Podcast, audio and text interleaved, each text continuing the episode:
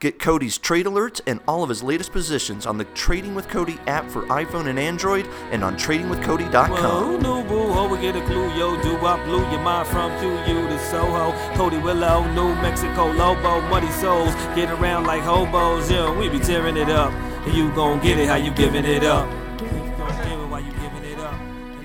Welcome back to the Cody Underground Podcast. I am Cody Willard, and today is January 25th, 2016.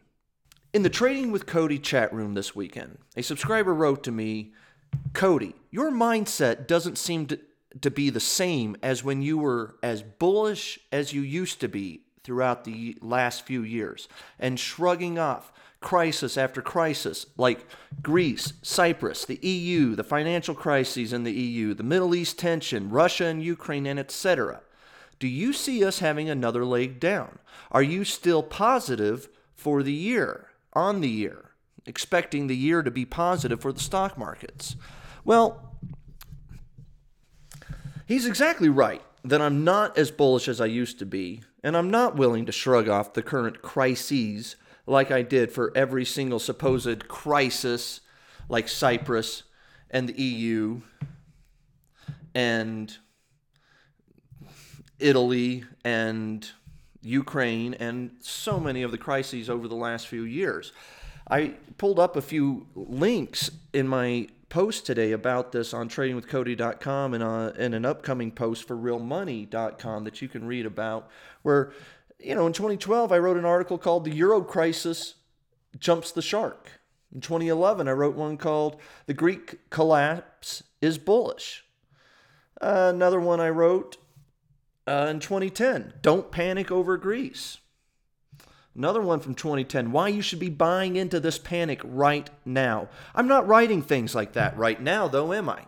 Back in tw- now in, back in real time here in 2016, I'm not that bullish. See, what's different this time is that stock valuations are higher than they were at any point back when I was writing those wildly bullish posts into the teeth of those short term panicky sell offs from 2010 to 2015. That, and the fact that my analysis continues to highlight that oil's crash is creating currency and economic turmoil in Russia and the OPEC countries, and the commodity crisis is creating pain in Australia and Canada and in their economies and markets.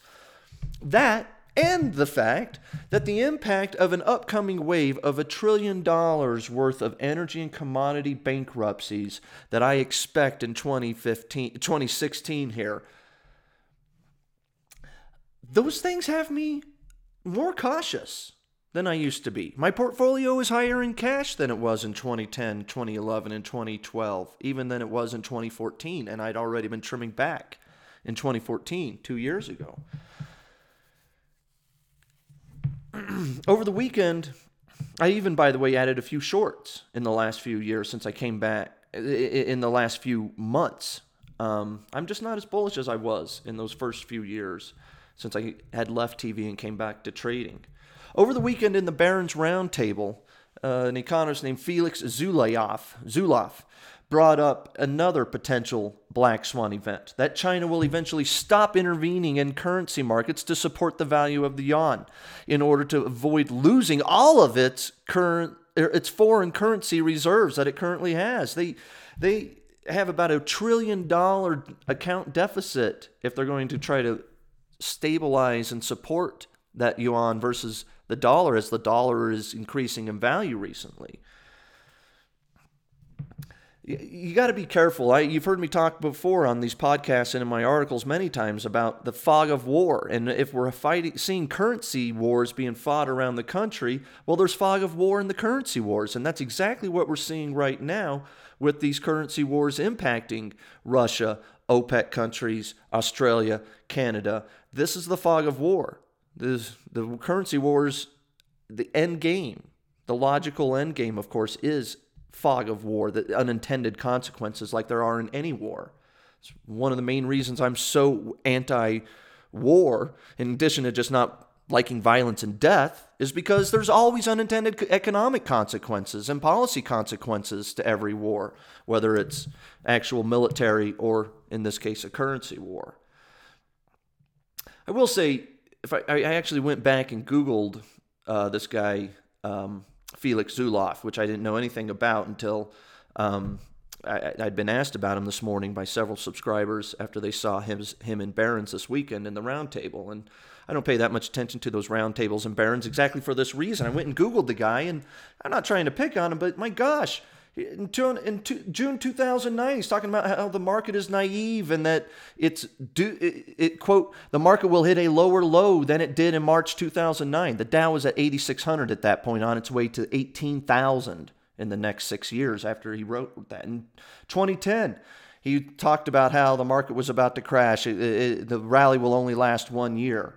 Uh, in 2012, he was bearish said the gold is in a secular bull market. You should buy gold in, at 1500. Gold's now at 1100. He thought uh, equity markets around the world will top out this quarter. That's back uh, in January 2012. The markets went much higher for the next two or three years. So, um, again, I'm not trying to pick on Zulauf. Uh, the, the, name is spelled, by the way, Z U L A U F. I'm sure I'm not pronouncing it right. Um, if he were a guest on my show or something, I'd ask him and make sure I know how to pronounce it. But the point of this is you can Google him yourself and look him up Felix Zulauf. Um, I just happened to Google him, wanted to know more about him, did this research after several people in the Train with Cody chat room, where you, by the way, you can find all my positions and see all of my trade alerts anytime I buy or sell a stock for my own portfolio.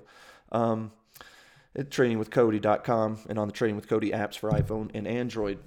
Uh, so while I find Zulauf's argument about the China currency issue and the potential for it causing some serious market turmoil and economic turmoil, uh, I find that compelling. But Zulauf himself, I think, is a good example of why I always preach being flexible and never locking yourself into either perma bull or perma bear status. What's interesting right now about this macroeconomic setup and this discussion and analysis we're, having here is that pretty much every bearish macroeconomic, geopolitical, currency war, corporate earnings, energy and commodity related bullet points, every single one of those sectors, every bullet point I can come up with bearish on those points that we can find everything ailing the global economies and stock markets would probably be helped by a weaker dollar. And that means the Fed has got a heck of a lot of reasons to cut back rates again to 0% and to kickstart another round of quantitative easing and try to come up with newer ways to print money. You can certainly take any further rate hikes off the table. A Fed back in easing mode and a weaker dollar would help increase pressures the, the, it would help alleviate the increasing pressures that China's currency devaluation and the breaking point that it seems to be reaching. It would help stop the endless decline in oil and commodity prices. It would help reinflate export centric economies and export centric corporations. Think Apple, uh, Caterpillar, the rest of them. It might even force more savers and savers with left that still have money left that they haven't had in higher risk assets to finally move some of that sideline cash further into higher risk assets like the stock market. I want to be clear here. I'm not advocating for more of what Robert Marson would call, quote, whining free market hypocrisy, begging the Fed for QE and monetary easing. I am simply stepping back and trying to analyze the most likely scenario for the markets and the economy so that we can be better positioned to profit and avoid losses in real dollars in our own portfolio. So, net net, let's talk. I do expect more near term weakness and perhaps another test and even a breaking lower from last week's Wednesday, from last Wednesday's panicky lows when the Dow was down 5,500, 550 points midday, and we snuck in, and I actually bought some call options. It's I mentioned on the podcast last week and wrote about in real time for Trading with Cody subscribers and the trade alert I sent out. But the point is that uh, the Fed will start to rumble about cutting rates. And at the next meeting, they'll probably go back to 0%. And they'll say that they are now worried about deflationary cycles again. Last quarter's CPI run rate, uh, CPI rate was the lowest in many years, as the St. Louis Fed noted Friday. The stock markets and gold prices would probably rally 5 to 10% off of that kind of a move in the headline of a Fed getting easy getting easier. And those comments and that move from the Fed would probably make oil pop 10 to 20%. And then what? We're off to the races again in the stock market and energy, commodities? Mm, not so fast. I'm not so sure. Because then I'd be worried that the markets will fall as the Fed is going into another easing cycle. Because of, as I've long pointed out, and as I've told you on these podcasts and written many times on Market Watch and USA Today, on tradingwithcody.com and everywhere else, you should always fight the Fed. You should do exactly opposite of that old saw that you should never fight the Fed. You go back and look at history when the Fed's easing, typically have sell-offs, bear markets even.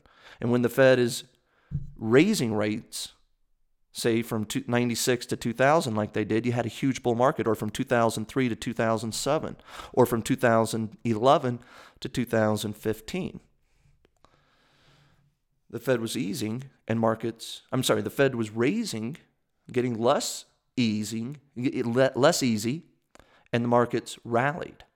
When the fed's cutting rates like they did from 2000 to 2002 you get sell-offs like they did in 2008 and 2009 when the Fed's easing, you get market sell offs. It's counterintuitive because everybody tells you you should never fight the Fed, but history, especially over the last 20 years, would tell you exactly opposite. So, what to do? Look, as I have been saying, we don't have to commit fully either way. We don't have to be aggressively long or aggressively short every moment of every year. We don't have to try to catch every move in the markets or tr- make sudden rash decisions to sell all of our stocks and mutual funds when the markets have tanked. We don't have to try to chase them when they've rallied. This is why I've repeatedly talked on these podcasts and in my um, articles over the years that you want to sell when we can and not when we have to. In the meantime, today I did go ahead and add a round. I shorted a small position, starter position, restarter position in IBB, the biotech ETF. Sort of a hedge on my broader portfolio and it's also a way I think I could profit on some of this analysis here for the market setup, if I'm correct about it being set up to decline near term pop after a Fed meeting and commentary, uh, talking easing, and then probably perhaps heading lower from there in the midterm. So that's it for today's Cody Underground podcast. Thanks for tuning in. I am Cody Willard and I'll catch you on the flip side. Be careful out there. Be contrarian. Be objective. Peace, love, and happiness. And I got the acid rock. You kidding? You be giving it up and keep on giving while I'm living it up. Myself, I'ma take from the poor and give to the rich and double high deep. I dig every ditch and then be good in the game like Joplin until I'm violated or quit. Well, I'll be living it up and keep on living while you giving it up.